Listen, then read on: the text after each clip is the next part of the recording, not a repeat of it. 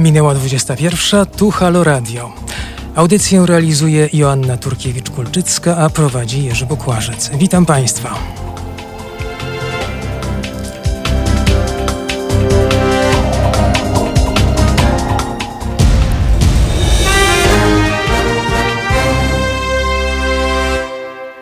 Tuszowanie pedofilii w kościele. To temat, który proponuję na dzisiejszy wieczór w Halo Radio. Liczę na Państwa aktywny udział. Przypominam numer telefonu 22 39 059 22 22 39 059 22.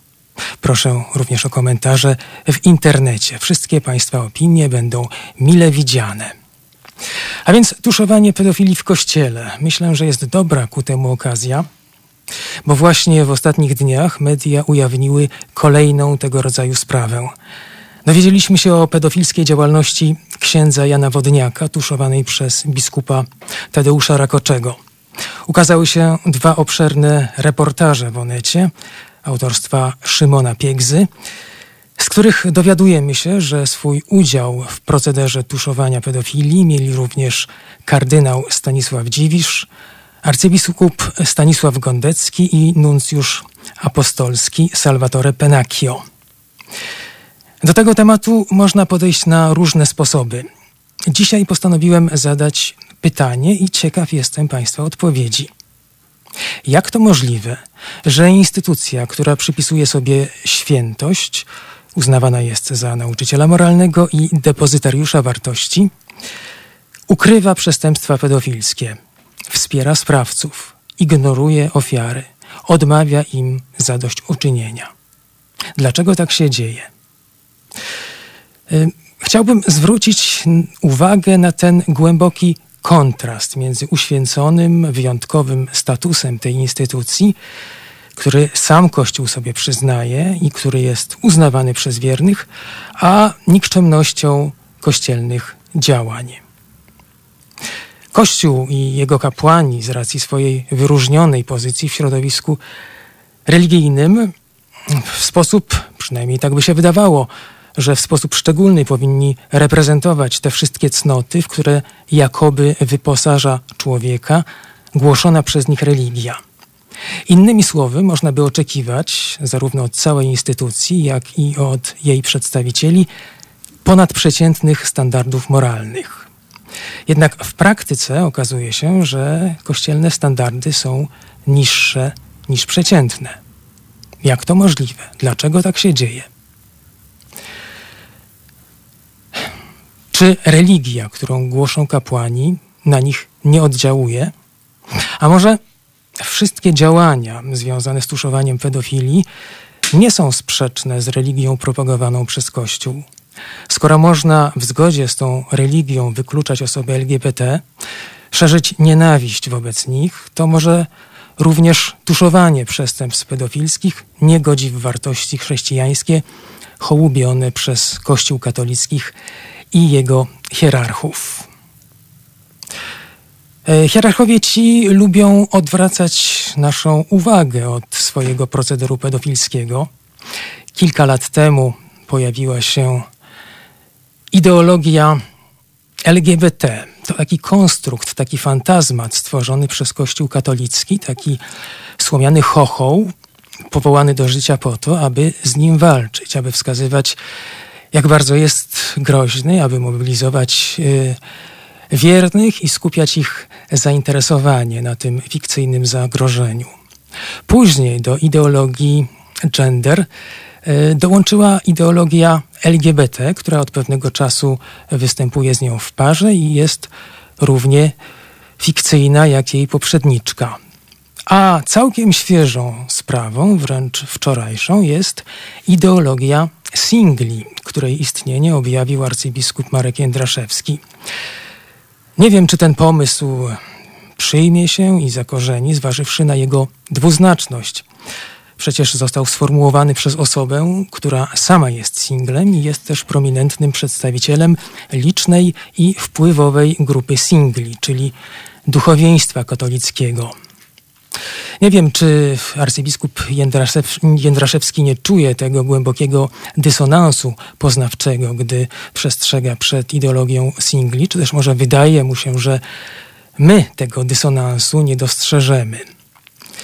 Ale tak prawdę mówiąc, myślę, że swój krasomówczy popis kieruje mm, do mm, pewnej grupy, do pewnej określonej grupy, do środowiska wiernych, którzy y, z całym y, dobrodziejstwem inwentarza przyjmują to, co mówią hierarchowie, akceptują wszystkie słowa, które spływają z ich ust i z pewnością nie zinterpretują tego zagadnienia w taki sposób, jak ja to przed chwilą zrobiłem, lecz raczej pokiwają ze zrozumieniem głowami i powiedzą: No tak, zaiste istnieje taka ideologia, tych niebezpieczeństw jest coraz więcej, są liczne i coraz bardziej dotkliwe, a więc należy zewrzeć szeregi i dać im odpór, tak jak sugeruje arcybiskup Jędraszewski. Dlaczego tak się dzieje? Wracając y, do tego mojego tematu, stąd, skąd ten głęboki kontrast? Z jednej strony mamy moralność wysokiej próby, wręcz wysublimowaną moralność głoszoną przez Kościół katolicki, odwołującą się do e, tradycji chrześcijańskiej, do ksiąg kanonicznych chrześcijaństwa. Wiele mówi się o miłości bliźniego, natomiast praktyka wydaje się e, zupełnie inna. Co piszą słuchacze? Pan Piotr Pachowicz na Twitterze napisał: Moralność oraz wartości, których strzeże Kościół katolicki, są wobec tradycyjnego rozumienia tych pojęć tym, czym antymateria wobec materii. Jak rozumiem, jest to metafora, która opisuje właśnie tę głęboką sprzeczność, tę nieprzystawalność moralności, których strzeże Kościół katolicki, nie tylko wobec e, głoszonej przez ten Kościół moralności, bardzo wysokiej i wysublimowanej, ale nawet wobec tej przeciętnej, zwykłej, e, nie szukającej wielkich słów, nie mówiącej od, o miłości bliźniego, tej moralności, którą my wyznajemy na co dzień, widzimy, że ona też nie przystaje do tej moralności. Nie jest na jej poziomie, a raczej poniżej tego poziomu. Jak to możliwe? Co Państwo na ten temat sądzą? Mamy telefon. Prosimy. Dobry wieczór. Bożena z Warszawy. Dobry wieczór, witam. Otóż zaczynając dyskusję słuchaczy, y, taką mam refleksję, że y, nie ma żadnego kontrastu w tym, co mówi Kościół i w tym, co Kościół a, każe postrzegać. Bo kontrast to widzimy my, czyli ludzie krytycznie y, nastawieni do Kościoła. My ten kontrast widzimy, natomiast Kościół ten kontrast bardzo skutecznie zaciera, mówiąc, że to jest święty Kościół grzesznych ludzi. Więc bardzo, bardzo się pięknie ustawia już tutaj na takiej wygranej pozycji, dopuszczając i sankcjonując możliwość grzechu, możliwość takiego występku. Y, Kościół się, y, sam Kościół jako instytucja jest święty, ale ludzie, którzy w nim służą, czyli wszyscy duchowni, są jak najbardziej y, podatni na pokusy tego świata y, i to należy zrozumieć i to należy im wybaczyć, tak jak Kościół nam odpuszcza grzechy w imieniu Boga, tak i oczywiście odpuszcza członkom E, e, swojego, swojego zgromadzenia. Więc ten kontrast jest bardzo e, skutecznie przez Kościół zacierany, bo Kościół poza tym się stawia poza tym porządkiem, Kościół jako członkowie tego Kościoła stawiają się poza tym porządkiem, który jest narzucany wszystkim innym wiernym. Członkowie Kościoła, oni, to, nie, to nie jest to samo zgromadzenie, co co wspólnota wiernych. Oni są tą siłą, która przewodzi, która kieruje, która jest pośrednikiem e, między Bogiem a, y, a, a, a członkami tego zgromadzenia, więc no nie można tego, Kościół stara się nie mieszać tych dwóch, e, tych dwóch rzeczy. No tak, mm. ale y, wrócę, wrócę mhm. do tego określenia święty Kościół grzesznych ludzi, że Kościół tak. tak łaskawie sam sobie wybacza, ale przecież nie wybacza innym. O, y, to, co, o, o czym tutaj wspominałem, te straszliwe ideologie, które szerzą się wokół nas, ideologia gender, ideologia LGBT, ideologia e, mhm. singli, tutaj mhm. widzimy bardzo e, wyraźne ostrze e, potępienia skierowane w, w stronę tych zjawisk. A więc z jednej tak, strony ja się... mamy takie autowybaczenie, a z drugiej strony ostry radykalizm moralny wobec e, tych sił zewnętrznych. Tak, ja się obawiam, że niedługo im już się skończą ci wrogowie, bo no, ile można e, szukać i tworzyć nowych, ale mm, ci wrogowie to jest to, o tym, o czym zresztą e, ja w swoim telefonie e, mówiłam w ubiegłym tygodniu. Kościół po prostu stwarza wrogów. Widząc e, osłabianie swojego zgromadzenia instytucji poprzez te wszystkie skandale i odejścia, trzeba stwarzać wrogów, żeby, żeby to ci, którzy pozostali, jednoczyli się, byli cały czas strachu i jednoczyli się pod wezwaniem Kościoła przeciwko temu wrogowi, który nam zagraża, który chce nas zniszczyć. I to jest właśnie powody, i, i, i z tego powodu Kościół tych nowych wrogów a, cały, czas, cały czas wymyśla, i żeby, żeby właśnie tego, y, tego dokonać. Ale z tego, co mm. pani mówi, wynika, że um, sytuacja jest taka. Kościół działa w sposób niemoralny, ale um, używa różnych um, środków e, perswazji, propagandy, aby ten fakt jakoś zatrzeć i przykryć. Tak to należy rozumieć, tak? Tak. Mhm. tak no ale tak. dlaczego działa w sposób niemoralny? No cóż, może dlatego właśnie, że, jest, że, że, to, są, że to są grzeszni ludzie. E, Kościół jest instytucją, tak jak to twierdzi zresztą profesor Bartosz, ja po nim powtarzam, e, jest instytucją, bar, jest instytucją przede wszystkim zamkniętą, hierarchiczną i ludzie, którzy tam się dostali, e, powiedzmy sobie zgodnie ze swoją wolą. Niemniej jednak w momencie złożenia przysięgi na wierność, ludzie ci są pozbawiają się wszelkich praw. Nie mają praktycznie, nie mają żadnych praw i jest to taka instytucja no, prawie, że jak w więzieniu. Oni, oni nic nie mogą. Oni przyrzekają posłuszeństwo w każdej sytuacji e, i, i po prostu muszą się podporządkować, bo inaczej y, no, nie, ma, nie, nie, będzie tam, nie będzie tam dla nich miejsca. Takie sytuacje, jak w każdej jak w każdym takim zamkniętym systemie opresyjnym, automatycznie rodzą patologie. To po prostu tak się po prostu dzieje. No to są, to są takie syndromy więźnia i tak dalej, prawda? Jeżeli można kogoś wykorzystywać słabszego, to się to robi y, i to się, i to się wtedy samo, samo nakręca i w ten sposób ta instytucja działa.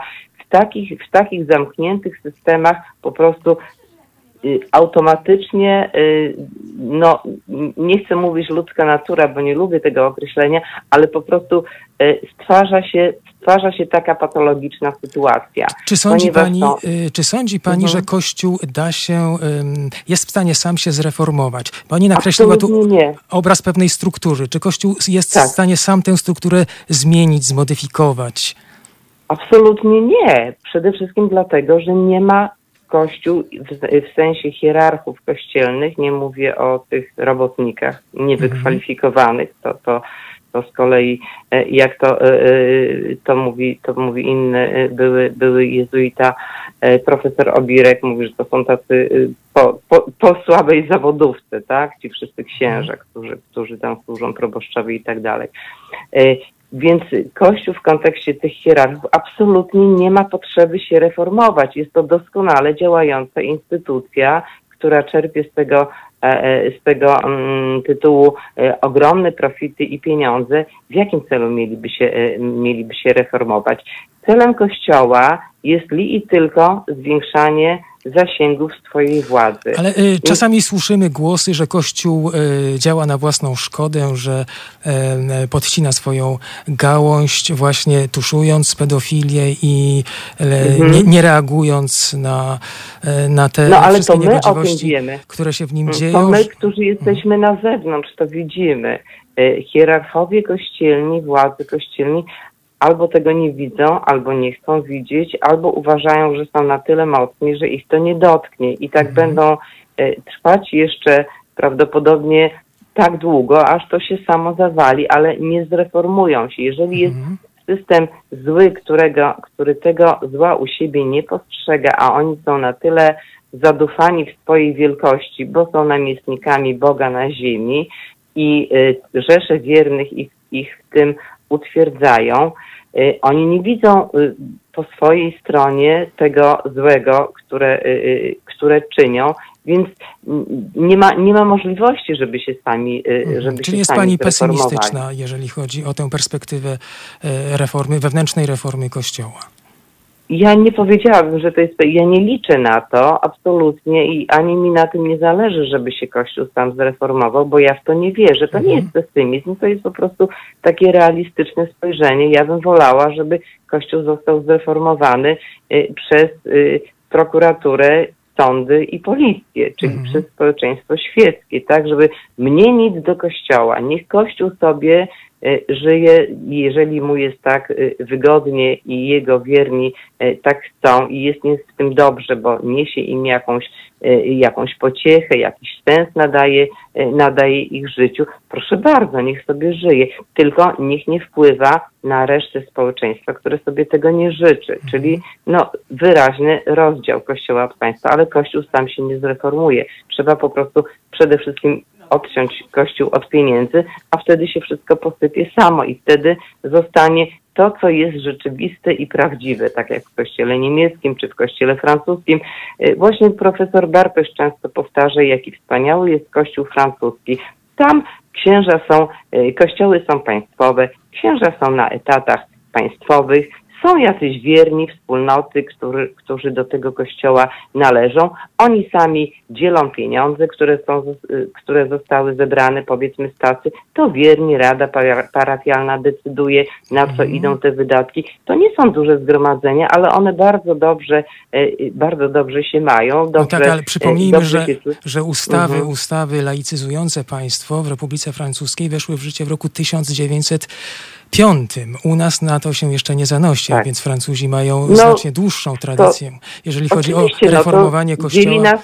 okej, no to mo, dzieli nas 115 lat, no to za 115 lat może i u nas tak będzie. No, my mo, może tego nie dożyjemy, ale, ale ta, te sprawy nie dzieją się szybko, a zwłaszcza w Kościele. No, Kościół przez 2000 lat się nie zreformował, więc nie, nie, nie oczekujmy, że stanie się tak szybko. Kościół się nie, moim zdaniem, już kończąc, Kościół się nie zreformuje, Kościół się po prostu rozsypie, albo władza, jaka i jeżeli już będzie na tyle silna, żeby po prostu prokurator wszedł do kościoła i zabrał dokumenty i poprowadził sprawę, sprawy świeckie y, y, torem y, takim prawnym, osądził, zażądał zadośćuczynienia i tak dalej, wtedy będzie można, wtedy Kościół sam się uzdrowi, bo zostanie być może tylko ta zdrowa tkanka, która tam na pewno jakaś jest.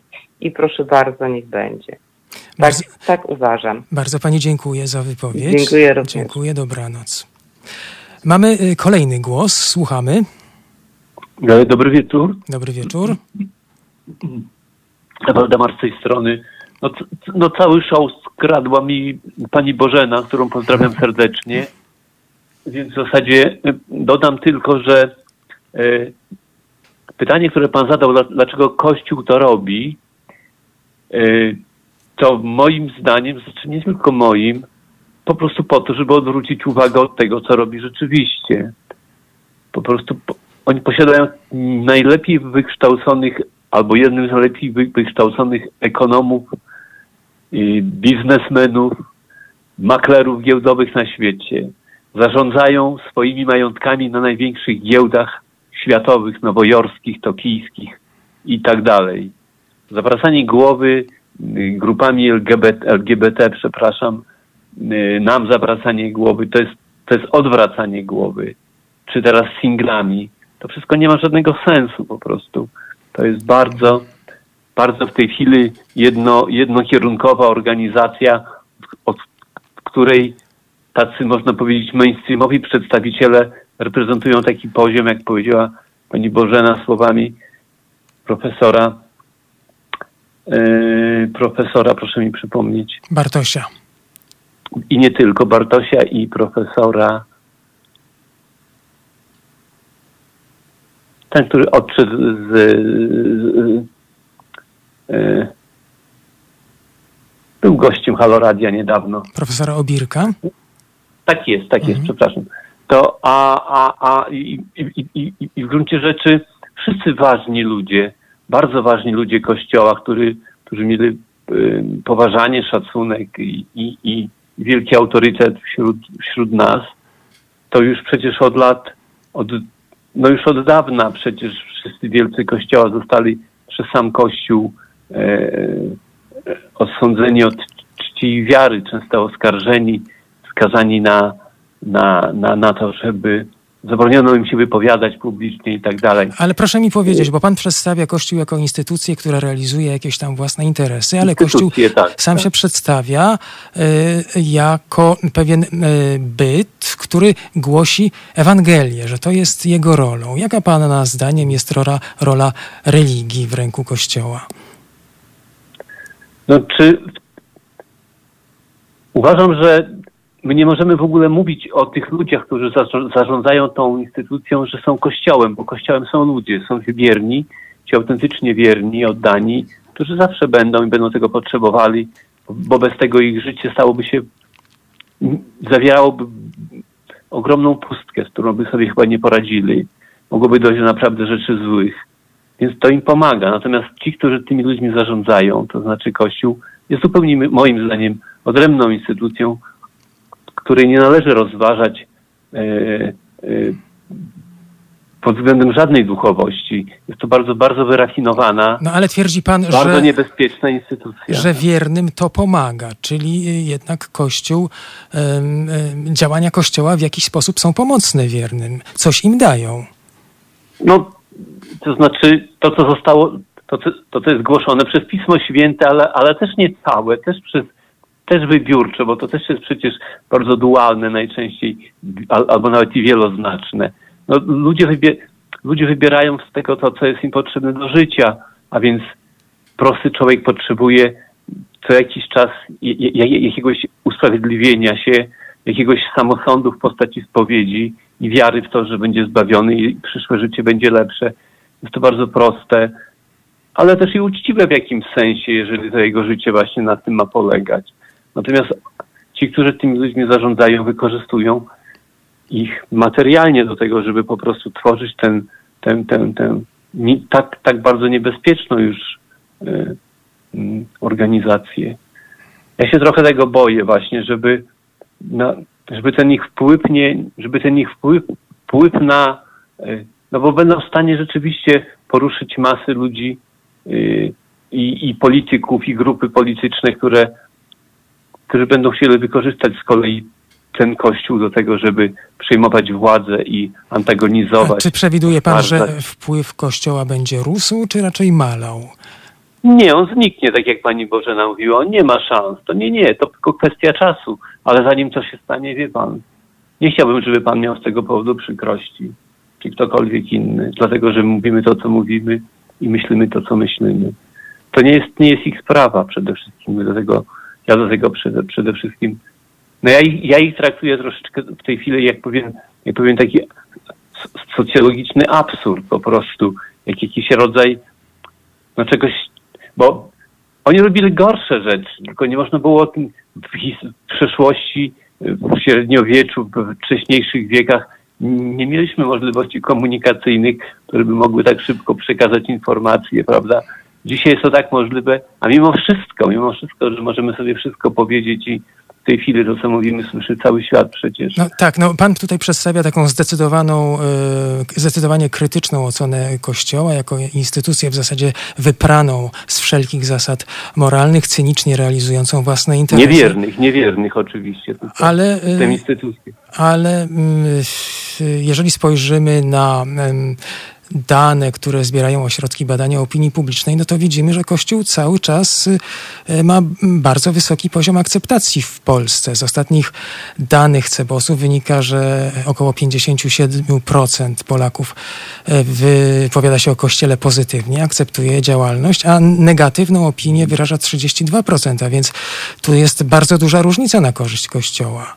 Czyli te osoby, które popierają Kościół, większość Polaków chyba to inaczej widzą niż pan. Jak to się dzieje? No, no trudno zaprzeczyć, ale chciałbym, chciałbym usłyszeć formę pytań, jaka była stawiana i, i pytanych, tak? Bo bez tego to dla mnie ten CEBOS czy, czy inna instytucja. Ja chciałbym usłyszeć, w jaki sposób było postawione pytanie i kto odpowiadał, w jakich środowiskach, w jakich rejonach kraju, w jakich no i, ta, i tak dalej, i tak dalej. To, to, to, to, nie pamiętam nie tego ja, w tej ja, chwili ja dokładnie, ale siebie... postaram się dotrzeć do tego źródła. Ja mam o siebie, ja mam, ja, ja mam wokoło siebie, e, no powiedzmy setki znajomych i, i, i w przekroju powiedzmy ma, maksymalnym powiedzmy.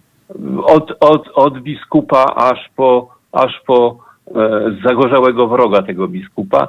I prawdę mówiąc, prawie nikt nie wypowiada się o tej instytucji y, w sposób y, pozytywny. Jeżeli pozytywny, to tylko z podziwem, że można w taki sposób, że można w taki sposób uprawiać we współczesnym świecie, e, można powiedzieć, rozwój duchowy, tak.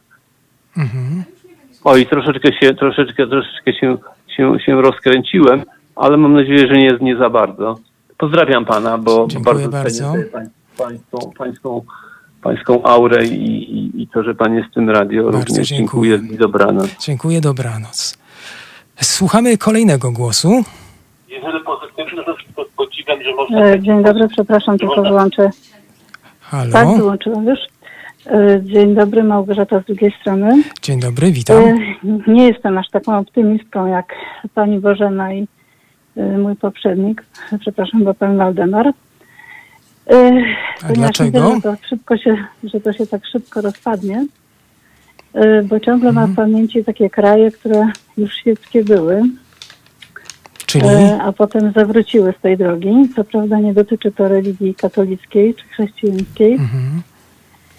ale no powiedzmy, że inaczej wyglądał kiedyś Afganistan, a potem za czasów mhm. talibów, inaczej wyglądał tak, Iran. To prawda. I potem, prawda, i to, co się dzieje w tej chwili w Turcji, to nie jest Turcja Ataturka. Mhm. Więc e, boję się, że to może tak jeszcze trochę potrwać, to rozpadanie się Kościoła. No teraz chciałabym odpowiedzieć na najprostsze pytanie, dlaczego Kościół to robi. No właśnie. I odpowiedź jest też prosta, bo może. Mhm. No ale jakieś e... wartości, jakaś moralność, przyzwoitość i tak e, dalej? Przepraszam bardzo, co? Tak? moralność?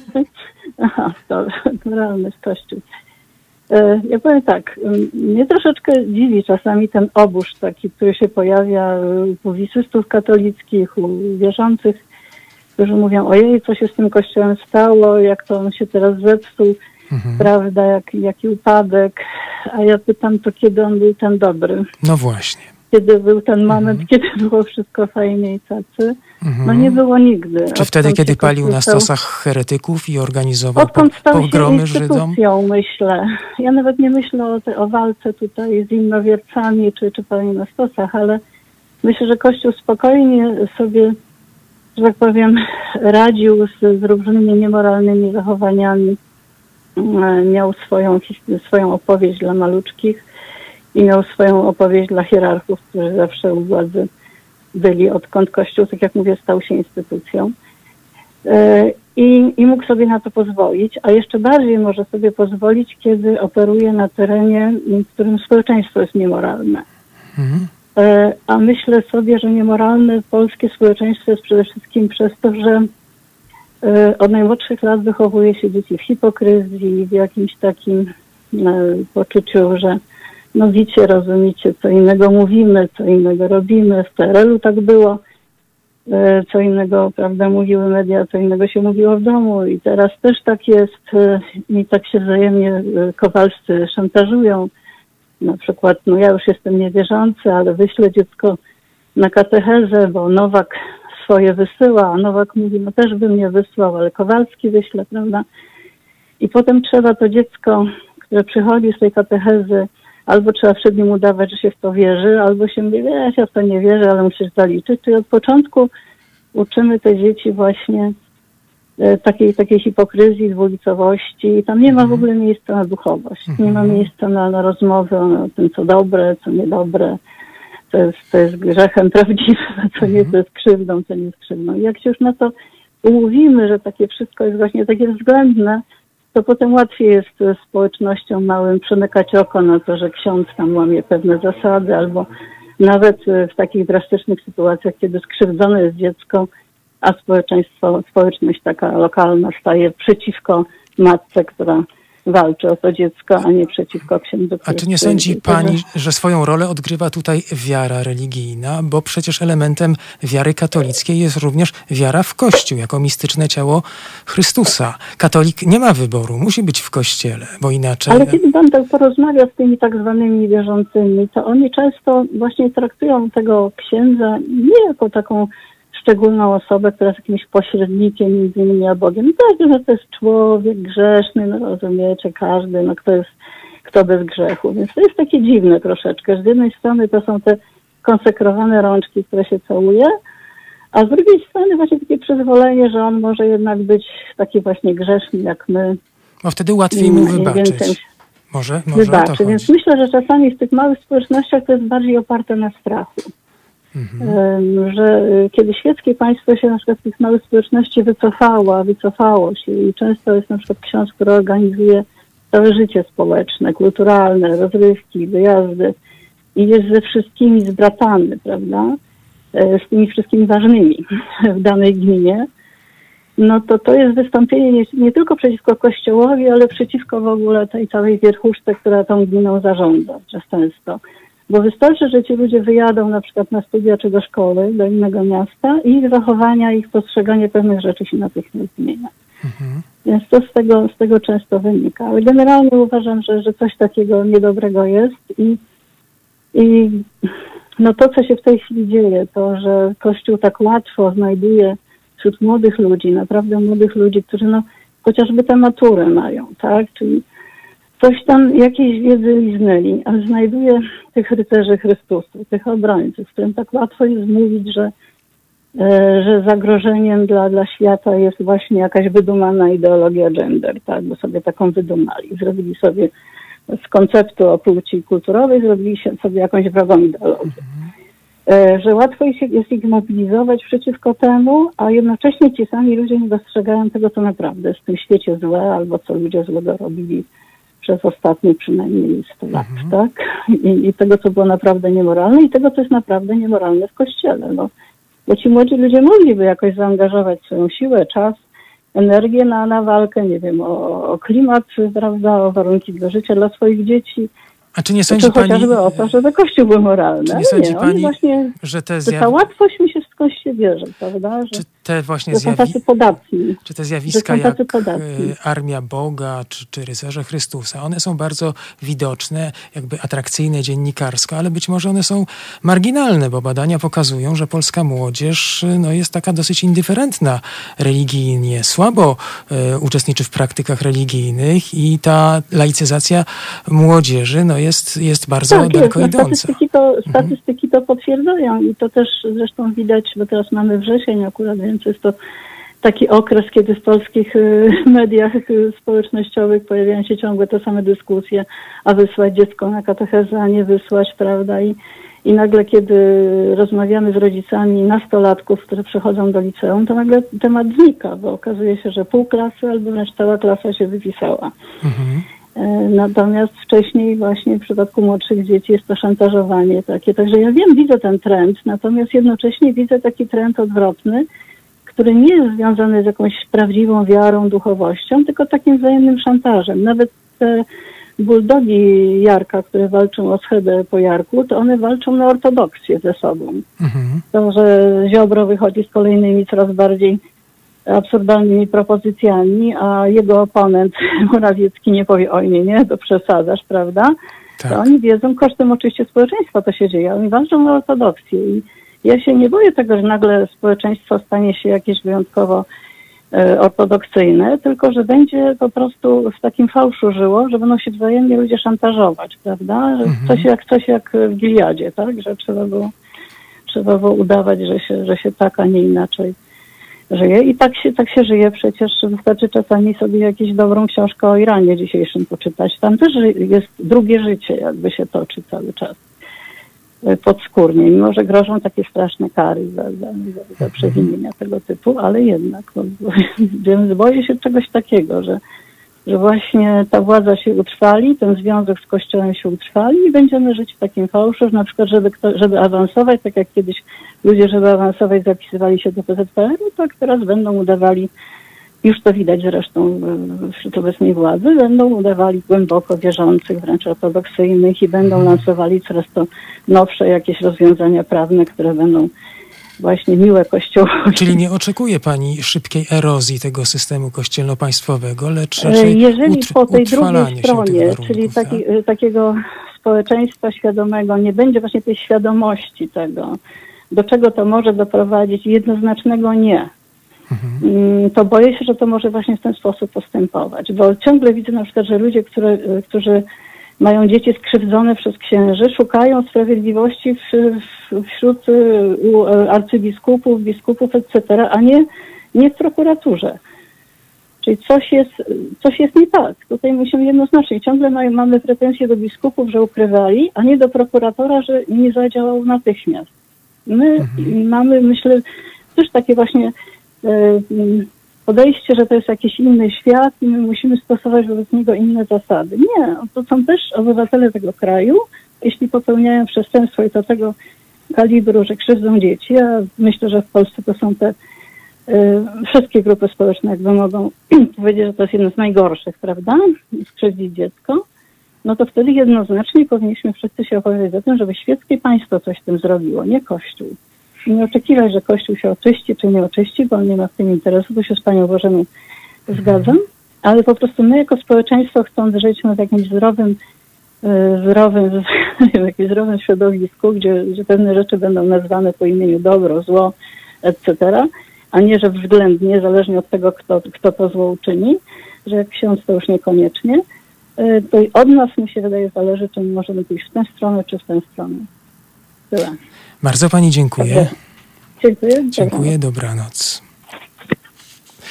Czy mamy telefon? Nie mamy, a więc y, pora na muzykę. Barbara Dennerlein pochodzi z Monachium i gra na organach Hammonda. Dawno temu po raz pierwszy ją usłyszałem na warszawskim Jazz Jamboree i swoją grą na organach podbiła moje serce. Od tamtej chwili jestem wielbicielem jej talentu. Usłyszą ją Państwo za chwilę w jej własnej kompozycji Tribute to Charlie. Mm, Kompozycja jest poświęcona e, mistrzowi saksofonu z ery bebopu, Charlie Parkerowi. Ale nawet gdybyśmy nie znali tej dedykacji, to to rozpoznalibyśmy ją, ponieważ charakterystyczne dla Parkera zwroty melodyczne, melodyczno-rytmiczne, obecne w temacie kompozycji Barbary Dennerlein y, zdradzają w sposób jednoznaczny, jakie inspiracje nadały kształt temu utworowi. Barbarze Dennerlein będzie towarzyszyła orkiestra Petera Herbolzheimera, ale to za chwilę, teraz nasze materiały informacyjne. Słuchajcie powtórki programu. Halo Radio.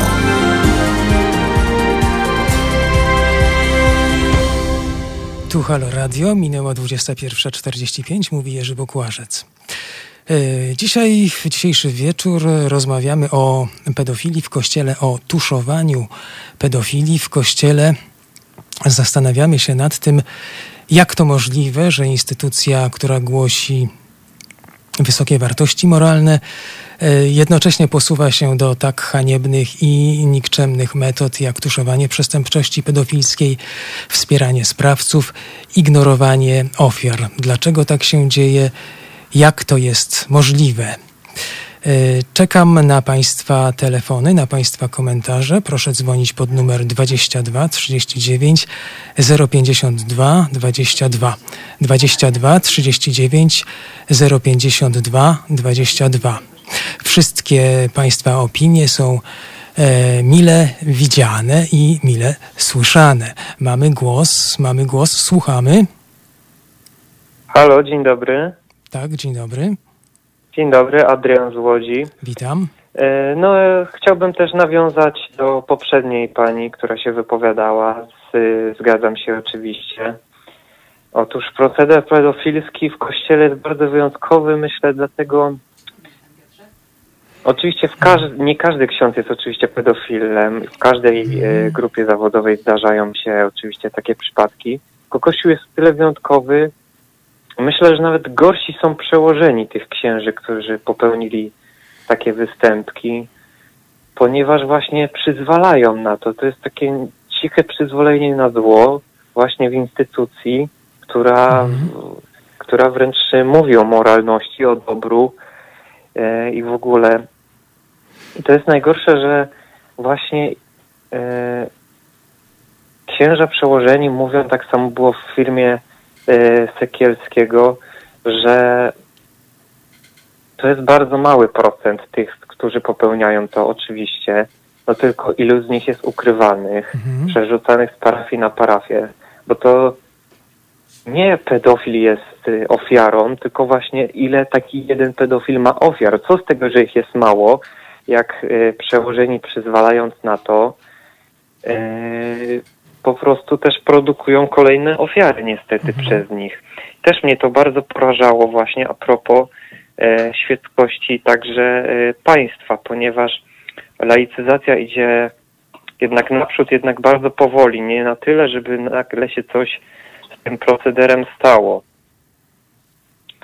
No ale jak, jak, to jest, jak to jest możliwe, że instytucja, że kapłani, który, którzy głoszą e, Ewangelię, mówią wiele o moralności, o dobru, o, o miłości bliźniego, wskazują wiernym, jak mają żyć, wskazują im właściwe drogi postępowania. Jak, możli- jak to możliwe, że kapłani właśnie tak postępują? E, wy- Wydaje się to sprzeczne z tym, co mówią. Dlaczego tak się dzieje? Oczywiście jest to sprzeczne. Odpowiedź na pewno nie jest jednoznaczna. Też zależy pewnie od przekonań każdego z tych, z tych kapłanów.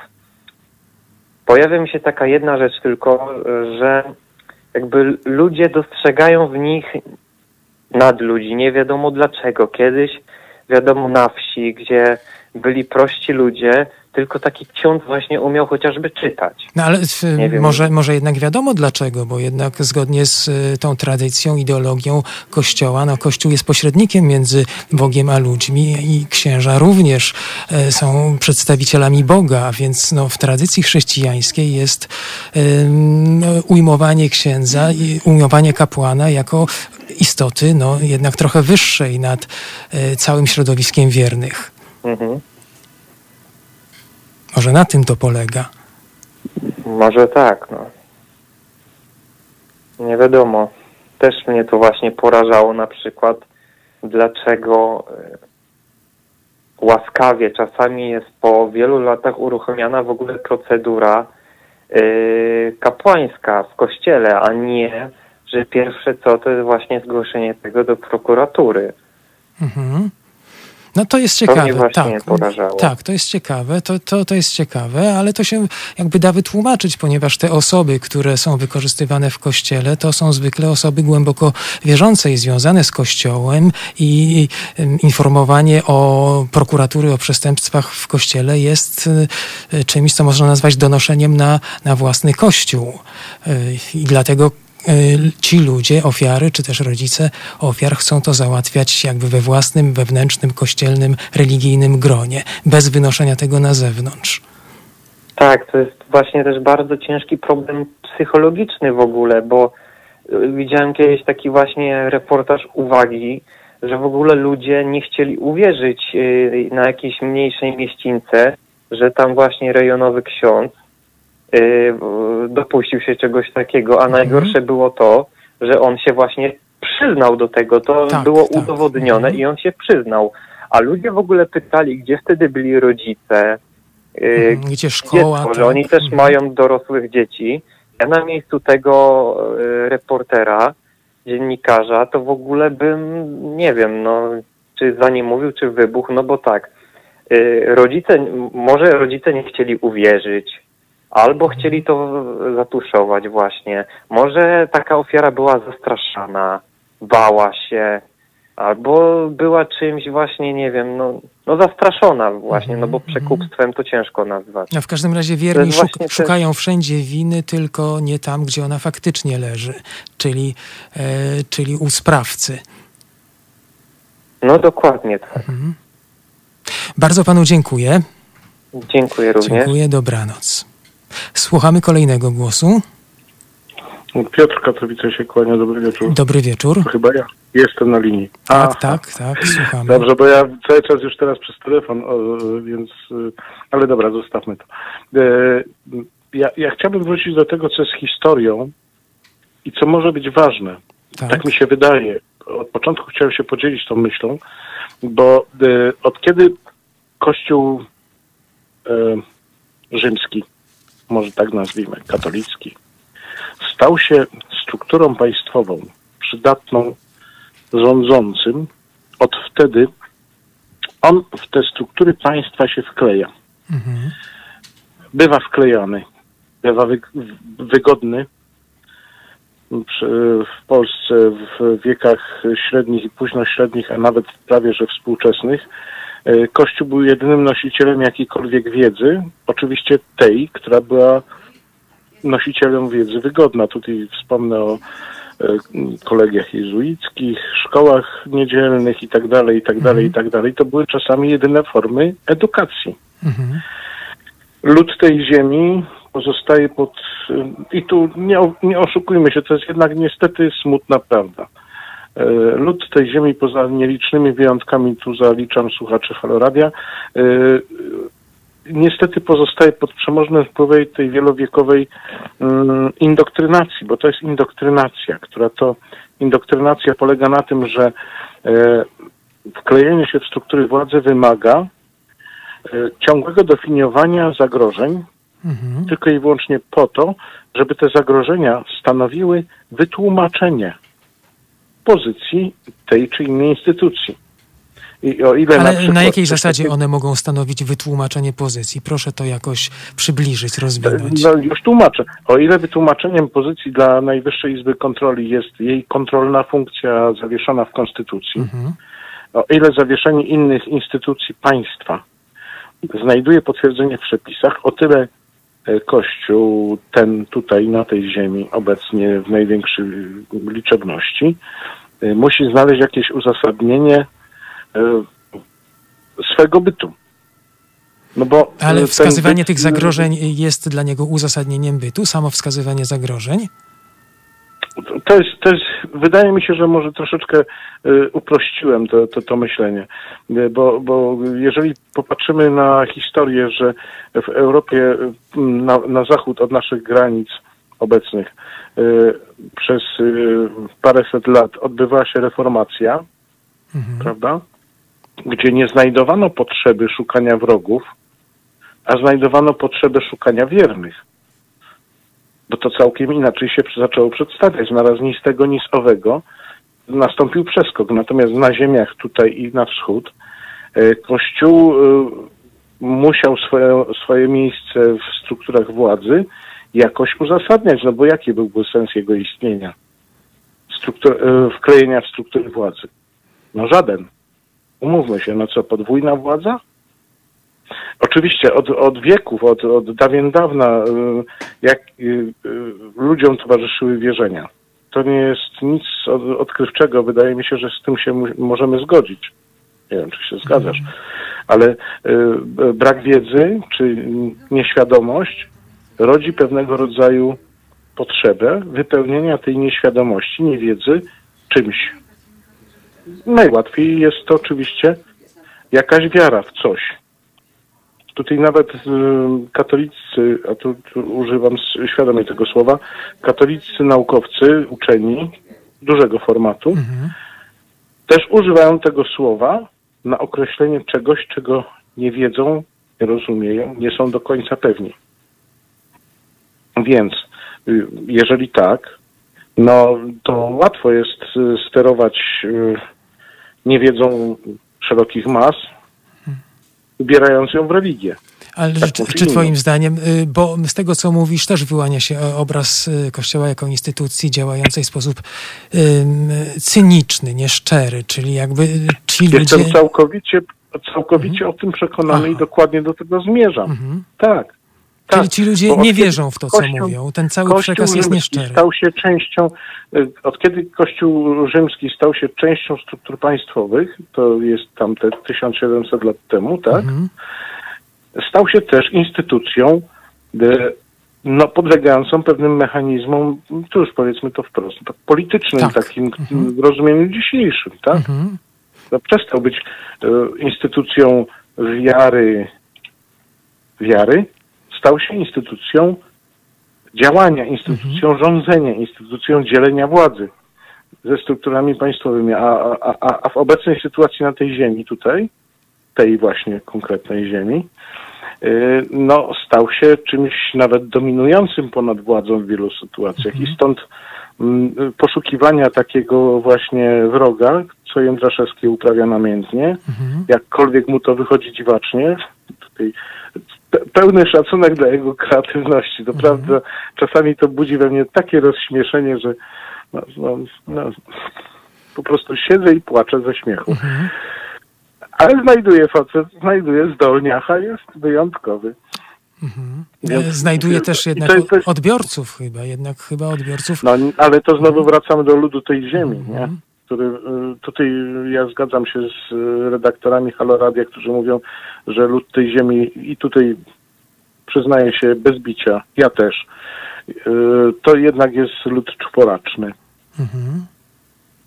tak? To, to, A z takim ludem, a z takim ludem jest dużo łatwiej manipulować, ale idąc dalej, dużo łatwiej temu ludowi pokazać wroga, niż przyznać się do własnych błędów, bo przyznanie się do własnych błędów oznacza słabość, a słabości mieć nie można.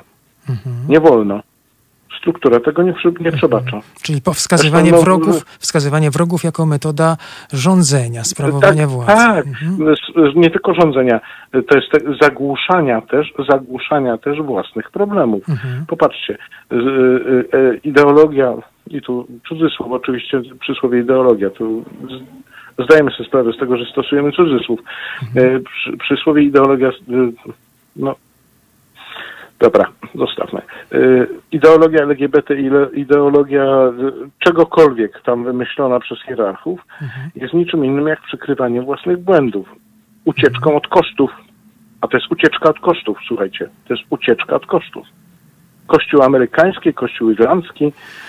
To nie Chodzi o koszty związane z e, ewentualnymi odszkodowaniami. Odszkodowaniami. Tak? Mhm. Oczywiście, oczywiście. Ta struktura będzie miała z tym problem i to nie mały. Jeżeli to pójdzie tak dalej. A przecież tu, tutaj na, na tej ziemi też kiedyś w końcu, bo nie spodziewam się, że, żeby to było wcale tak bardzo długo. Ja spodziewam się, że to będzie szybciej niż dalej, niż później. Za mojego życia być może i twojego, Jerzy. E, Jednak się odbędzie pewna rewolucja moralna. No, to jest bardzo optymi- optymistyczne przewidywanie. no wiesz, ale po, po co bym działał i po co bym na co dzień edukował? No, po co bym to robił? Mhm. Chyba właśnie w takim celu.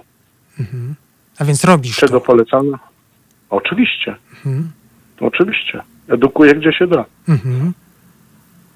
I z tym, z tym, z tym przemyśleniem zostawiam dalszą część audycji. Bardzo dziękuję. Dziękuję za wypowiedź. Słuchamy kolejnego głosu. Dobry wieczór, Szymon z tej strony z Lubina. Dobry wieczór. E, Trudno coś teraz dodać po takim wystąpieniu przedmówcy i pani Bożeny z Warszawy. E, Natomiast e, tak chciałbym troszeczkę podsumować to wszystko, co usłyszałem dzisiaj i, i jakie były moje pierwsze też przemyślenia na ten temat, bo pytanie, za, pytanie brzmiało, dlaczego Kościół tuszuje te Tak. przestępstwa. E, Tam dużo było mówione e, różnych tematów pobocznych, natomiast dlaczego Kościół tuszuje? Mi się tak nasuwa po prostu, a dlaczego przestęp, przestępca miałby się przyznawać do popełnienia przestępstwa? y, przecież to rodzi koszty, tak jak po, wspomniał przede mną pan, y, rodzi koszty zarówno fin, finansowe, jak i wizerunkowe Mhm. y, dla, dla tego przestępcy. Bo mówimy tutaj o przestępstwie. No tak, ale Y. y, w ten sposób jakby patrzymy na Kościół jako jak na jakąś organizację, no właśnie o charakterze y, półmafijnym, czy wręcz mafijnym, a jakby sens mojego pytania jakby zmierzał ku, ku temu, że jest to instytucja, która głosi religię i która głosi moralność. Czy więc te zasady, która, czy, czy ona jest odporna Tak. na zasady, które sama głosi? Y, To myślę, że już zostało wyczerpane przez przedmówców. Jest, jest y, chyba tak. Tak, po prostu łamie te zasady, które sama głosi. Nie chciałbym się tu rozwijać na ten temat, bo zostało zbyt dużo powiedziane. E, Wracając do tematu, y, dlaczego tuszuje jeszcze? Bo ma po temu wszelki, wiele z, ze spraw, które zostały wykryte, bo jakieś tam sprawy co, co jakiś czas są wykrywane i, są sąd- sąd- sądzeni ci księża. Y, Jest, wszystko się odbywa bardzo często przez y, dziennikarzy, nie przez prokuratorów czy władze. Oczywiście, jak już sprawa robi się zbyt głośna, to musi to wszystko pójść tokiem, jak należy e, prokuratura, sąd. Przykład ksiądz proboszcz z Ruszowa, tutaj na Dolnym Śląsku, Tak. znana sprawa, teraz Mhm. medialna, otrzymał 5 lat, ale warto zwrócić uwagę na też na zachowanie y, wiernych z tej parafii, którzy stawiali się na procesy, jeździli do Mhm. większego miasta, do Zgorzelca, czy tam do Jeleniej Góry, jeździli na procesy Wspierali, wspierali Igo- księdza. Mhm. i go wspierali. To jest, to jest zadziwiające, jak Mhm. dlatego Ale to nie jest wyjątkowa sytuacja. Takie, takie sytuacje się powtarzają również w innych No właśnie, no właśnie, ale, ale to jest. y, To daje dużą, jakby dla mnie przynajmniej, odpowiedź na to pytanie, dlaczego Kościół to robi, bo może. Bo ma, ma władzę przychylną do, do tego. Ludzie są tak zin, zindoktrynowani, jak tu ktoś wspomniał wcześniej, mm, że, że po prostu mo, mogą sobie pozwolić na takie rzeczy. Mhm. Czyli Y- jakby ym, perspektywa braku y, konsekwencji działa zachęcająco, tak? Poczucie Yy, braku tak, zagrożenia. Ale myślę, ale myślę też byłbym tu optymistą. E, Myślę, że to do czasu. Mło- Młodzi ludzie są już troszeczkę z innej gliny ulepieni i inaczej na to wszystko patrzą. Mhm. Tak tro, trochę tu wyrażam nadzieję, trochę, y, trochę osąd, co, co moim zdaniem się wydarzy. Ale tak, tak sobie myślę właśnie, że, że, że dobrze by było, żeby tak się stało w końcu, bo że ten proces laicyzacji postępuje, ktoś tu powiedział, ale bardzo powoli. No, Tak. bardzo powoli, tak, tak to się wydaje. Jeszcze wrócę do tego księdza z Ruszowa i tam sytuacja jest o tyle, że na tej wiosce mm, po, rodzina pokrzywdzonych też nie ma łatwego życia. Są szykanowani, z tego co czytałem. Tak, E, tak, to prawda. No nie jest, nie jest łatwo i tak jak pan wspomniał, to nie jest wyjątek. Ja tą sprawę tak znam bliżej, bo, bo ją gdzieś tam y, obserwowałem, dlatego tak mi przyszła na myśl. Mhm. A inna, inna jest kwestia kosztów, tak? Czy finansowych, czy wizerunkowych. Gdyby, gdyby zaczę, że zaczęło się to tak masowo Kościół y, moralnie przyznawać do, do wszystkich swoich błędów, a zwłaszcza takich, no to, to, to by się z tego nie wygrzebał. To szybciutko by upadł. Teraz to mogą jeszcze rozciągnąć w czasie. Faktycznie internet im w tym nie pomaga, bo informacje się, informacje się bardzo szybko rozprzestrzeniają. I ludzie, ludzie powoli, powoli może zaczną otwierać oczy na to wszystko. Mhm. Tak sobie myślę. Bardzo panu dziękuję. Bardzo dziękuję za rozmowę. Pozdrawiam. Pozdrawiam, dobranoc. Słuchamy kolejnego głosu. Nie mamy. Nie mamy, więc y, czas na muzykę. Mike Stern, gitarzysta, wystąpi ze swoim trio z towarzyszeniem Jaya Andersona na kontrabasie i Ala Fostera na perkusji. Y, Zagra standard, kompozycję Chica Cory i jego młodzieńczą kompozycję sprzed e, bardzo wielu lat, zatytułowaną Windows. Windows, czyli po prostu okna i proszę nie doszukiwać się tutaj żadnych innych skojarzeń. To za chwilę, a teraz y, nasze materiały informacyjne. To jest powtórka programu.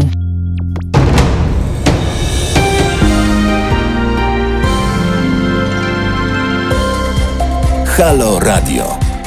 Pierwsze medium obywatelskie.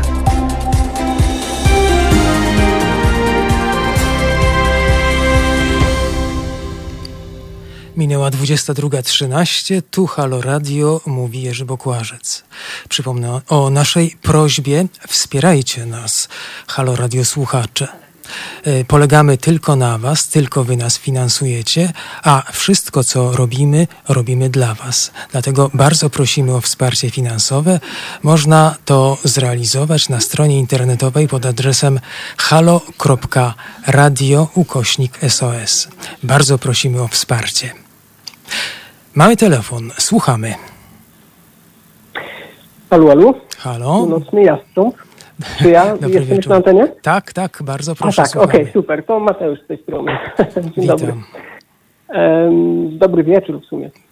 E, okej, e, na początek chciałem powiedzieć i w sumie polecić dwie książki.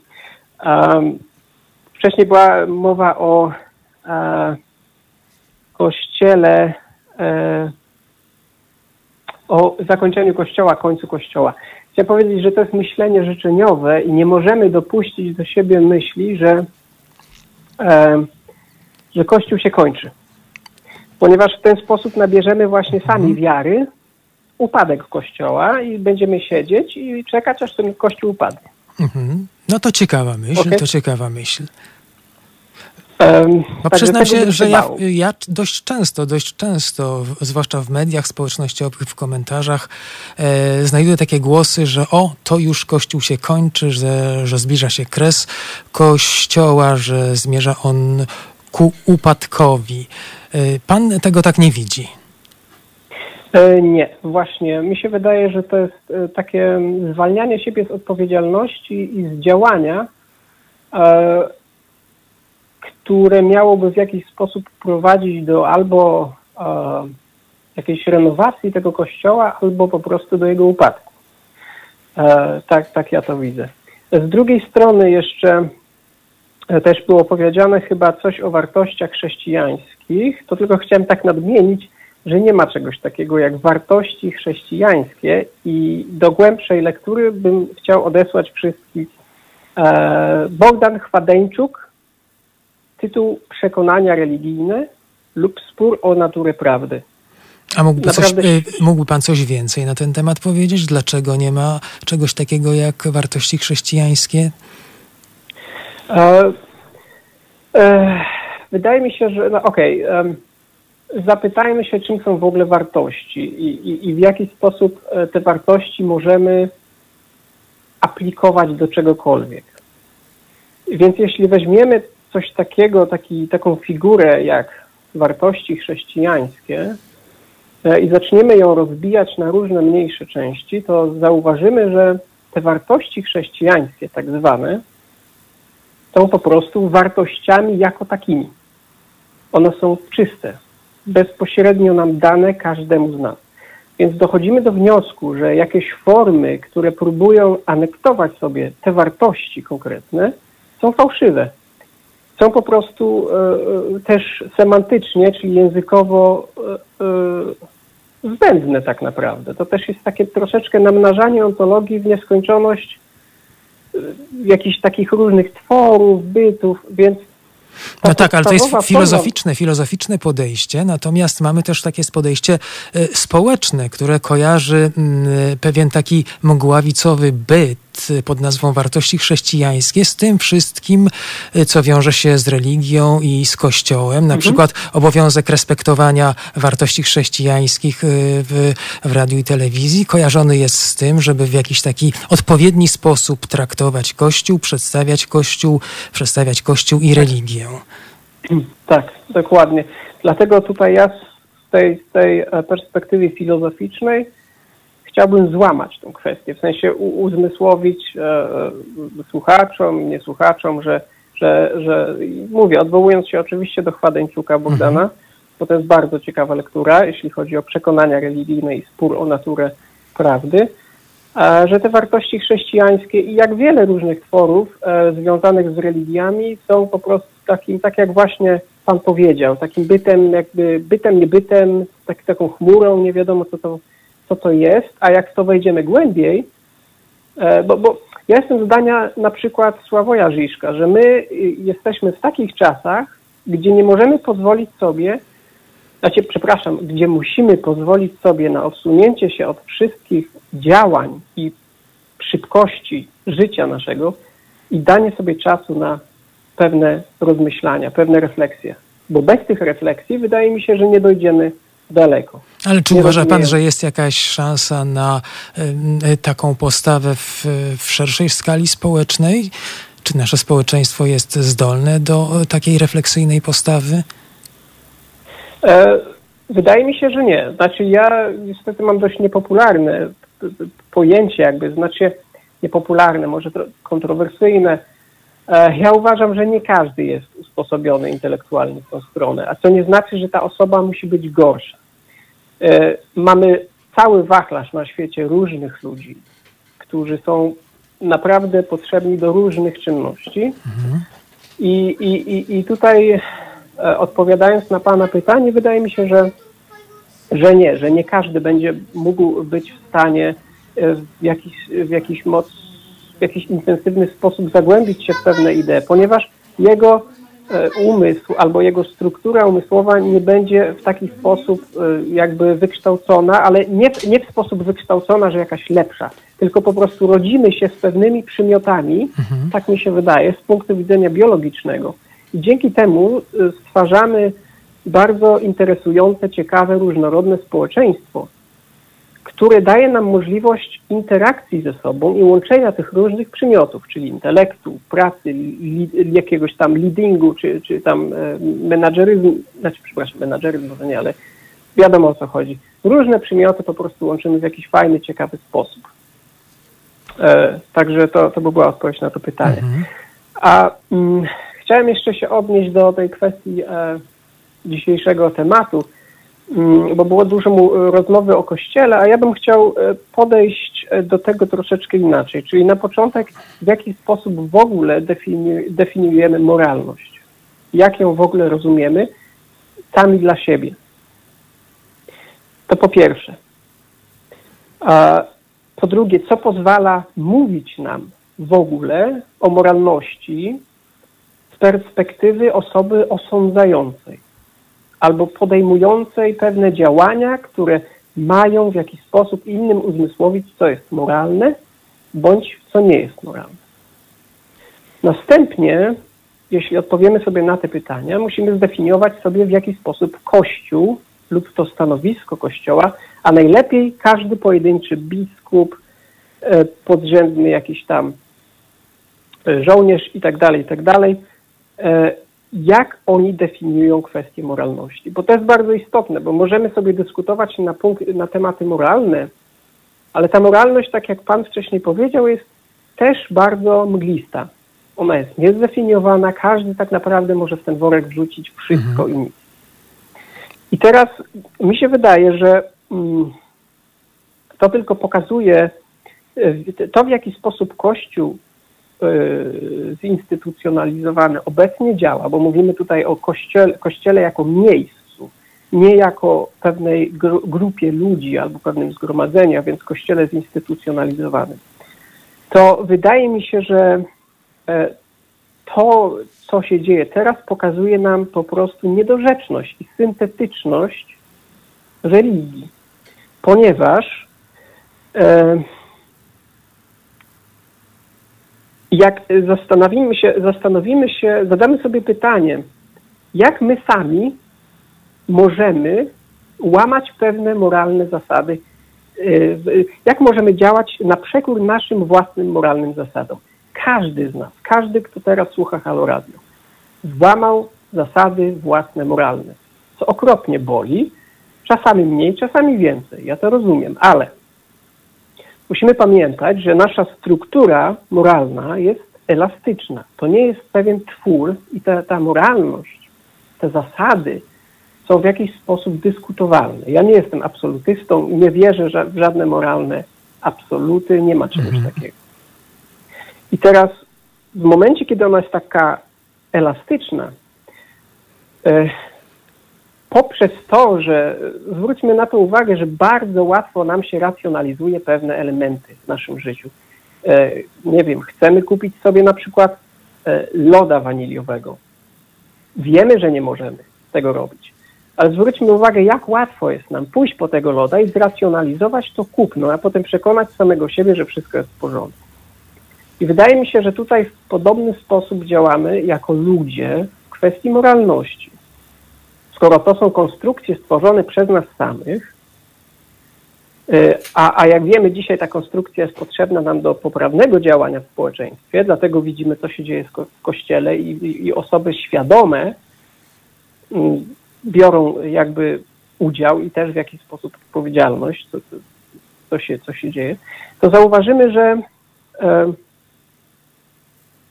kiedy coś łatwo zracjonalizować i, i, i łatwo ukryć ciemnościach samego siebie tak naprawdę, bo my udajemy, że czegoś tam, czegoś tam po prostu nie widzimy, okej, to przeleciało, bierzemy to na siebie, super.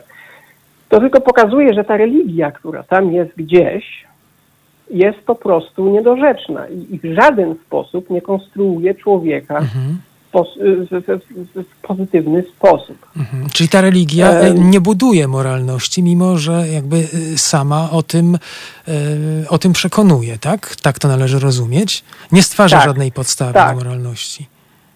Tak, dokładnie. Wydaje mi się, że musimy po prostu spojrzeć na, e, musimy spojrzeć na to słowo moralność. To po pierwsze, to jest kwestia jednostkowa, subiektywna. Potem odsuwamy się do tyłu, patrzymy, kto to wypowiada. Okej, wiemy już, kto to wypowiada, wiemy, co to znaczy. Cofamy się jeszcze bardziej do tyłu i mamy kontekst, w którym jest to wypowiedziane. I wtedy dostrzegamy, jakie to wszystko jest słabe i kruche tak naprawdę. I, i, i tak jak wcześniej chyba pani Bożena mówiła o tym, że mm, e, o, o, o- o tej słabości człowieka tak naprawdę, że Kościół próbuje mówić, że to jest grupa ludzi, ale to są wciąż ludzie słabi. Mhm. No Dobrze, no ale po co wtedy ta religia, po co wtedy to wszystko? No I ale tutaj z kolei odwoła... jak, Mhm, tak? jak to możliwe, bo jeszcze chciałbym przyjrzeć się temu, e, tej konstatacji, że religia nie, nie buduje moralności, nie stwarza podstaw do moralności, z którą pan się zgodził, no ale z drugiej strony mamy jakby bardzo jasne, bardzo... Jeśli, jeśli mogę jeszcze, jeśli tak? mogę s- szybko sprecyzować. Religia jako taka ma potencjał Aha. budowania moralności. A, a gdzie pan widzi ten potencjał? tego nie to, robi. to jest ciekawe. No to proszę coś powiedzieć więcej na ten temat. Gdzie ten potencjał leży w religii? Gdzie pan go dostrzega? E, potencjał dostrzegam w ludziach. W ludziach czy w religii? I e, w, w ludziach, ponieważ religia to jest zestaw ideologii, a te, ze, zestaw idei, pewnych norm, którymi, e, którymi posługują się ludzie. E, I teraz, czego, cokolwiek by nie powiedzieć, to jednak cały czas leży w tej jednostce. Religia nie jest tym, co jest na przykład, moim zdaniem, nie jest tym, co jest zapisane w Biblii, w Nowym Testamencie, Starym To jest tylko część, część religii, część definicji Tak. religii. Część, tak, ale ja, ja bym nawet powiedział, że religia to jest po prostu to, co robi z nią człowiek. Więc, więc w tej kwestii, jakby pomijając już te wszystkie odnoszenia się, jakąkolwiek scholastykę, bo cały czas do dzisiaj cierpimy przez tą scholastykę nieszczęsną. Non-stop musimy się, nawet nauka dzisiejsza jest w tej chwili tak naprawdę fizyka, e, biologia jest w tej chwili no, może nie biologia, ale fizyka z- zatrzymała się w tej chwili. Fizyka obecnie zajmuje się metafizyką. Całkowicie jakby oderwanym bytem, ponieważ non-stop odwołuje się do swoich wcześniejszych pism. Scholastyka czy neoscholastyka wciąż za nami chodzi.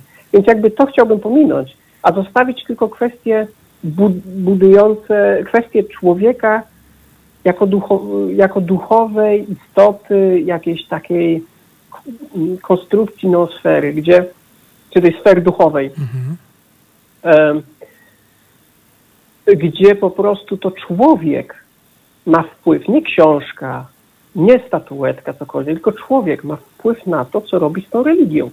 prawda? Ja to tak widzę, że że dlatego widzę potencjał e, religii do moralności, ponieważ, e, ponieważ ta religia jest zależna od, od, od tego, co zrobi w nią człowiek. To jest znaczy, jak- że jakby tak- w, w samej treści, w samym przekazie religijnym w- widzi pan y, potencjał, tak? Jako jakąś inspirację, tak to należy rozumieć? Inspirację do pozytywnego działania? Hmm. To jest dobre pytanie. Wydaje mi się, że, że tak. Wydaje mi się, że jak każda idea w jakiś sposób utopijna jest y, potężnym impulsem do, do rozwoju. I teraz, kiedy, kiedy ta utopia zacznie y, po prostu leżeć w miejscu, eh, to wydaje mi się, że ona zaczyna troszeczkę przybierać kolorytu jakiejś antyutopii, dystopii, retrotopii baumanowskiej na przykład, bo dzisiaj niestety świat cierpi też na retrotopię. Nie, nie, tylko, nie tylko ludzie, którzy są z zewnątrz, ale my sami. Retrotopia to jest coś, czego nigdy nie było, a czego pragniemy. Pragniemy wrócić do jakiegoś miejsca, którego w ogóle nie znamy. Ja to widzę wszędzie, w mediach i tak dalej, i tak dalej. Próbujemy tworzyć jakieś tam elementy.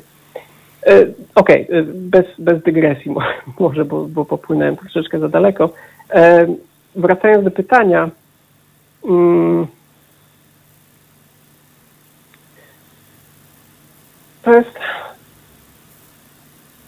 Tak, myślę, myślę, że tak. Myślę, że religia, to- no, znaczy to się pewnie wiąże też z tym, co wcześniej powiedziałem. Jeśli człowiek jest, y, człowiek jest panem tej idei w jakiś tam dziwny sposób i on może robić z nią coś, więc to w człowieku leży potencjał, a jeżeli człowiek ma potencjał do bycia,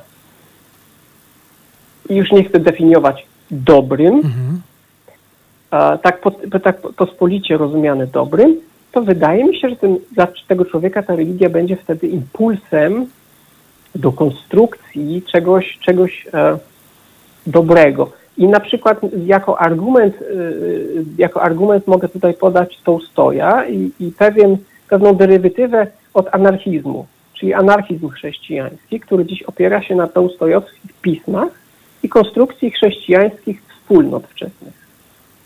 I to jakby też rodzi pewne pozytywne elementy. Ale ja niestety boję się tych elementów, dlatego że one są zbyt, zbyt łatwo zbyt łatwo nimi manipulować i to dzisiaj właśnie widzimy, czyli ukrywanie pedofilii, czyli e, e, nacisk na LGBT i tak dalej, i tak dalej. I to się szybko nie zmieni, bo wydaje mi się, że no bo tak naprawdę Kościół to jest państwo w państwie. Kościół działa tak samo, jak działa państwo, więc, więc odziedzicza patologie związane z państwowością. Takie, taką konstrukcją jest państwo. A w tych patologiach to widzimy, jak w polityce na co dzień, mamy mnóstwo przykładów, to tak samo jest w Kościele. I wydaje mi się, że usuwanie albo jakaś wewnętrzna reformacja jest po prostu niemożliwa albo bardzo, bardzo, bardzo trudna. No tak, Tak już, padały, trudna. już padały takie głosy, że, że Tak. jest to trudne lub wręcz niemożliwe. Tak, tak. I wydaje mi się, że e, można to zrobić, ale tylko i wyłącznie, kiedy mamy pewną strukturę opozycyjną do tego. Jakieś pragnienie antytezy Kościoła. Tak jak było z Lutrem i Kalwinem, mieliśmy pewne takie wybuchy.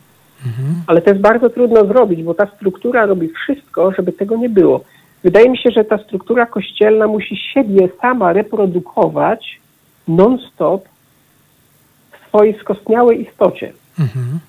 Dlatego, że ta struktura u, u, u, swej, u swego centrum rozumie, że w momencie, kiedy zacznie się rozłam w doktrynie, e, Kościół po prostu będzie dużo, dużo, dużo słabszy. A w kwestii jeszcze porównania państwa i kościoła, to właśnie chciałbym przytoczyć e, cytat taki dość śmieszny i, i- i wydaje mi się adekwatny Napoleona, który po prostu powiedział, dobrze, że jest religia, bo inaczej musiałbym ją wymyśleć. I, I kończąc po prostu już ten mój wywód, e, powiem tyle. Tak długo jak państwo będzie widziało sens w istnieniu Kościoła i tak długo jak Kościół będzie widział sens w istnieniu państwa, tak długo będziemy mieli te struktury działające. Dodatkowo jeszcze musimy pamiętać, że my żyjemy w e, środowisku bardzo kapitalistycznym i, i w miarę neoliberalnym, e, co prowadzi do rzucania się z tych struktur kapitalistycznych i neoliberalnych, tych takich małych zysków i monarchii na nasze środowisko i na nasze codzienne życie. I my wszystko zamieniamy też w produkt i tak dalej. Także musimy uważać na to, żeby sami nie zamienić się w produkt i nie sprzedać się pewnym ideom, które są e, zagrożeniem dla, naszego, e, dla naszej wizji egalitarnego państwa. Mhm. To by było w sumie na tyle. Bardzo panu dziękuję. E, dziękuję również. Dziękuję. Pozdrawiam serdecznie Pozdrawiam. wszystkich słuchaczy i całe Halo Radio. Do widzenia, do usłyszenia. Dziękuję. Czas na muzykę. Ponownie Barbara Dennerlein. Yy, prezentuję jej kolejny utwór, bo uważam, że, yy, że warto. Yy, poprzednio słuchali Państwo tej artystki z towarzyszeniem orkiestry. Teraz zupełnie inny skład, mianowicie będzie to duet. Barbara Dennerlein zagra z perkusją. To jest argentyński muzyk nazwiskiem Daniel Messina. Yy, no więc ktoś mógłby zapytać, no jak to yy, duet, no a gdzie, yy, gdzie kontrabas lub gitara basowa, jak to tak można bez basu? Otóż nie, jest bas. I tutaj parę słów należy, należałoby poświęcić budowie instrumentu, jakim są organy Hammonda model B3, bo właśnie na tej wersji organów Hammonda grywa Barbara Dennerlein. Otóż ten instrument Posiada trzy klawiatury. Dwie ręczne, czyli manuały, ułożone tak jedna nad drugą, jak to w organach, oraz klawiaturę dolną, nożną, zwaną pedałem. I właśnie ta klawiatura służy do realizacji partii basu. Nie jest to łatwa sztuka, ale Barbara Dennerlein znana jest właśnie z tego, że z tą sztuką radzi sobie bardzo dobrze. E, utwór nosi tytuł Funkish, jest to blues, a organy Hammonda są instrumentem wręcz stworzonym e, do bluesa. Za chwilę się o tym Państwo przekonają, a teraz nasze materiały informacyjne. Słuchajcie powtórki programu. Halo Radio. Gadamy i trochę gramy.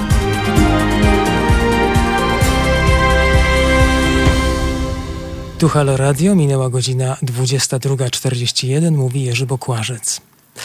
Dzisiaj y, rozmawiamy o pedofilii w kościele, o jej tuszowaniu. E, zastanawiamy się nad tym, jak to jest możliwe, że Kościół, który głosi tak szczytną moralność, posuwa się do czynów tak niegodziwych i nikczemnych, jak tuszowanie przestępstw pedofilskich i wspieranie ich sprawców. Mamy telefon, słuchamy. Dobry wieczór. Jeszcze raz Bożena z Warszawy. Miło mi Zanim, witam. Jeśli można. Zanim zaczniemy następny wątek, ja chciałabym nawiązać do e, telefonu sprzed, e, sprzed piosenki, sprzed muzyki, bo pan mnie e, sprowokował e, do tak. tematu, który mnie, który mnie e, fascynuje od lat, a mianowicie czym są wartości chrześcijańskie. No właśnie.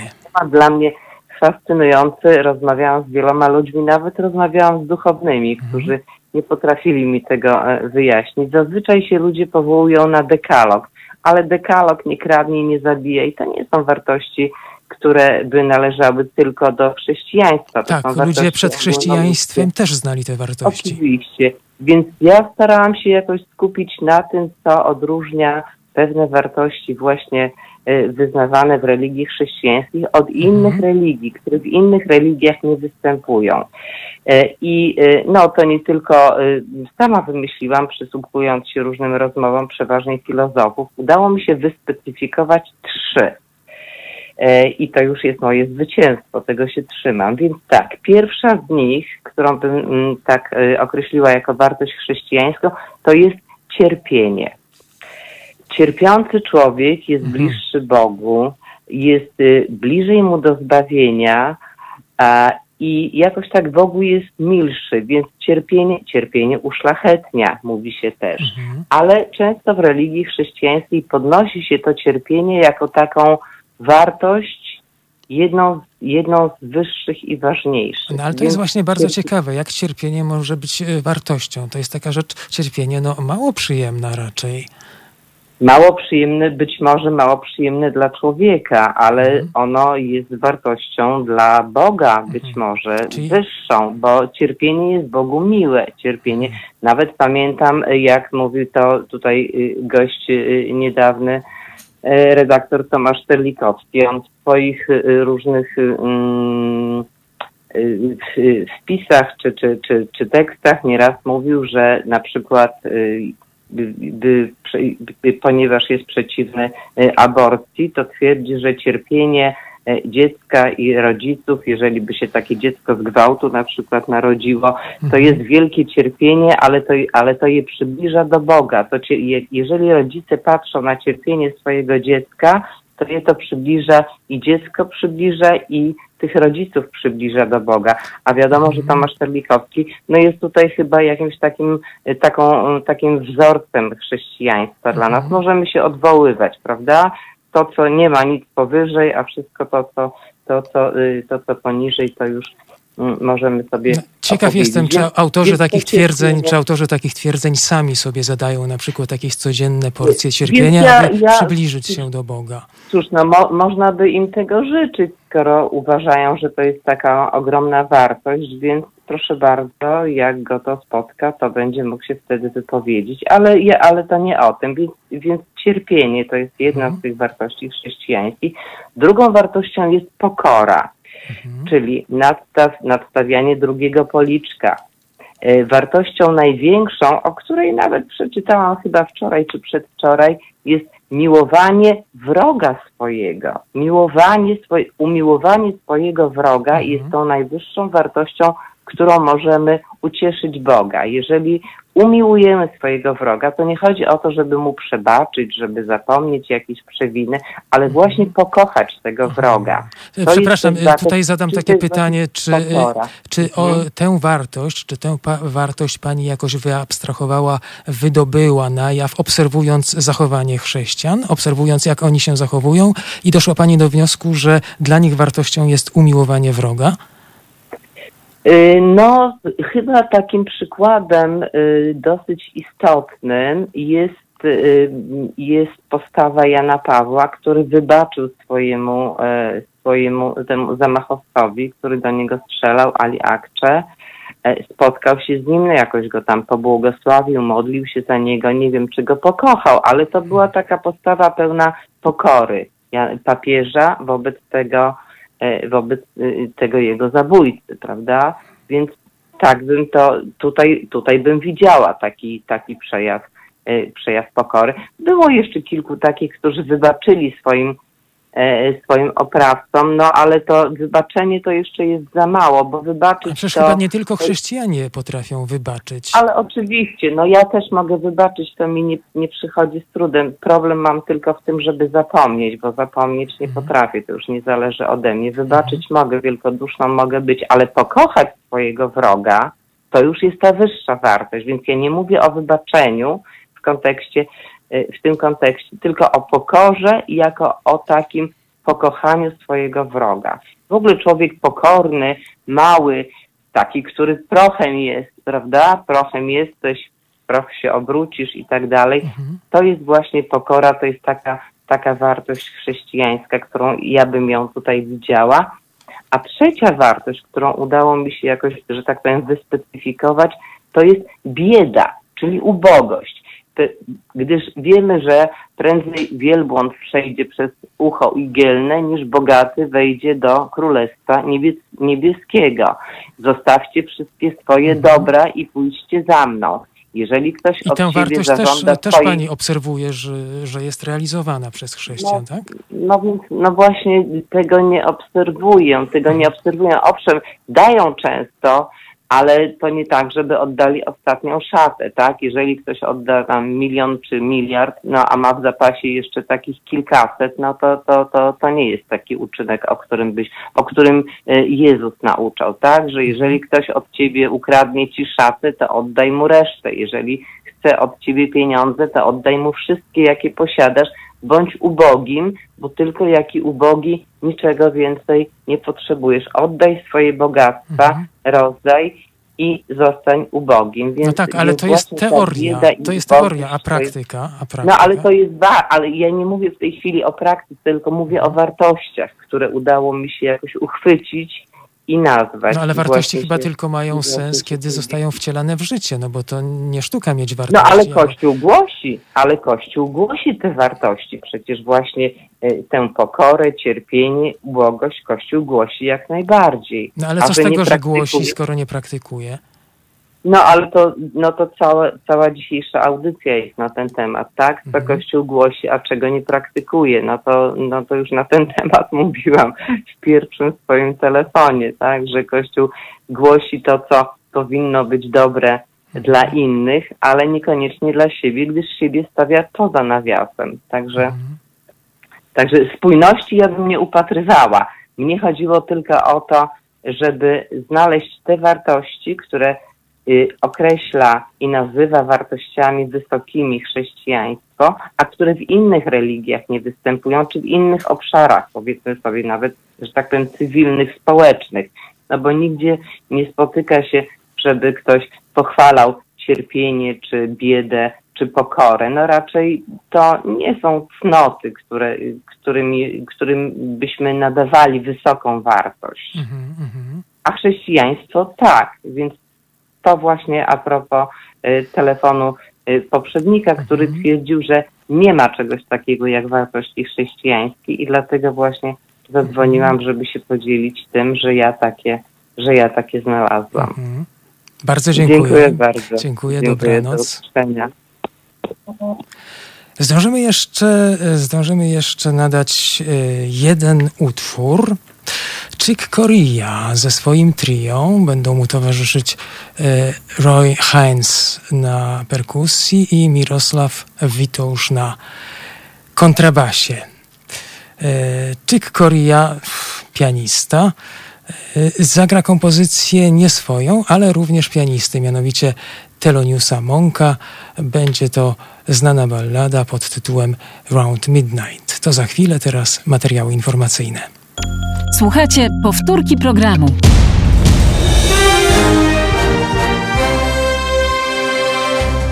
Halo Radio. Gadamy i trochę gramy.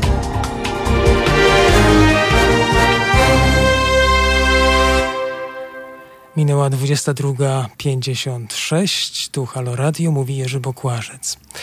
Zbliżamy się do końca audycji, w której rozmawialiśmy o pedofilii w kościele, o jej tuszowaniu. Zastanawialiśmy się, dlaczego tak jest, że Kościół, który e, wyznaje szczytne normy moralne, jednocześnie najwyraźniej ich nie realizuje, uciekając się do e, nikczemnych i niegodziwych czynów, takich jak tuszowanie pedofilii, wspieranie sprawców, ignorowanie ofiar. Padło wiele ciekawych opinii. Yy, Muszę przyznać, że sam również jestem pesymistycznie nastawiony, jeżeli chodzi o możliwość autoreformy Kościoła, o możliwość e, jakby wewnętrznego doprowadzenia przez Kościół do takiej sytuacji, że ten proceder pedofilski i te wszystkie patologie z nim e, związane zaczną ustępować. E, Zastanawialiśmy się, dlaczego tak się dzieje. E, Ja myślę, że jeżeli obserwujemy właśnie ten, e, to zjawisko tuszowania pedofilii e, w kościele i te wszystkie fakty, które wokół niego zachodzą, to możemy mm, jakby wyodrębnić pewne cechy ustrojowe, które charakteryzują samą instytucję Kościoła. Mm, Do takich cech zaliczyłbym nieprzejrzystość, tajność, hierarchiczne, feudalne zależności wewnątrz Kościoła, brak wewnętrznych systemów kontroli i niepoddawanie się kontroli zewnętrznej. A więc gdyby instytucja o takich cechach zechciała kierować się moralnością, to zniszczyłaby główne mechanizmy swojego funkcjonowania, a zatem działałaby, działałaby przeciwko sobie. Dlatego Kościół, jeżeli chce pozostawać instytucją panowania, dominacji i przywileju, musi pozostać niemoralny. Jeżeli przestanie być niemoralny, to przestanie być również Kościołem.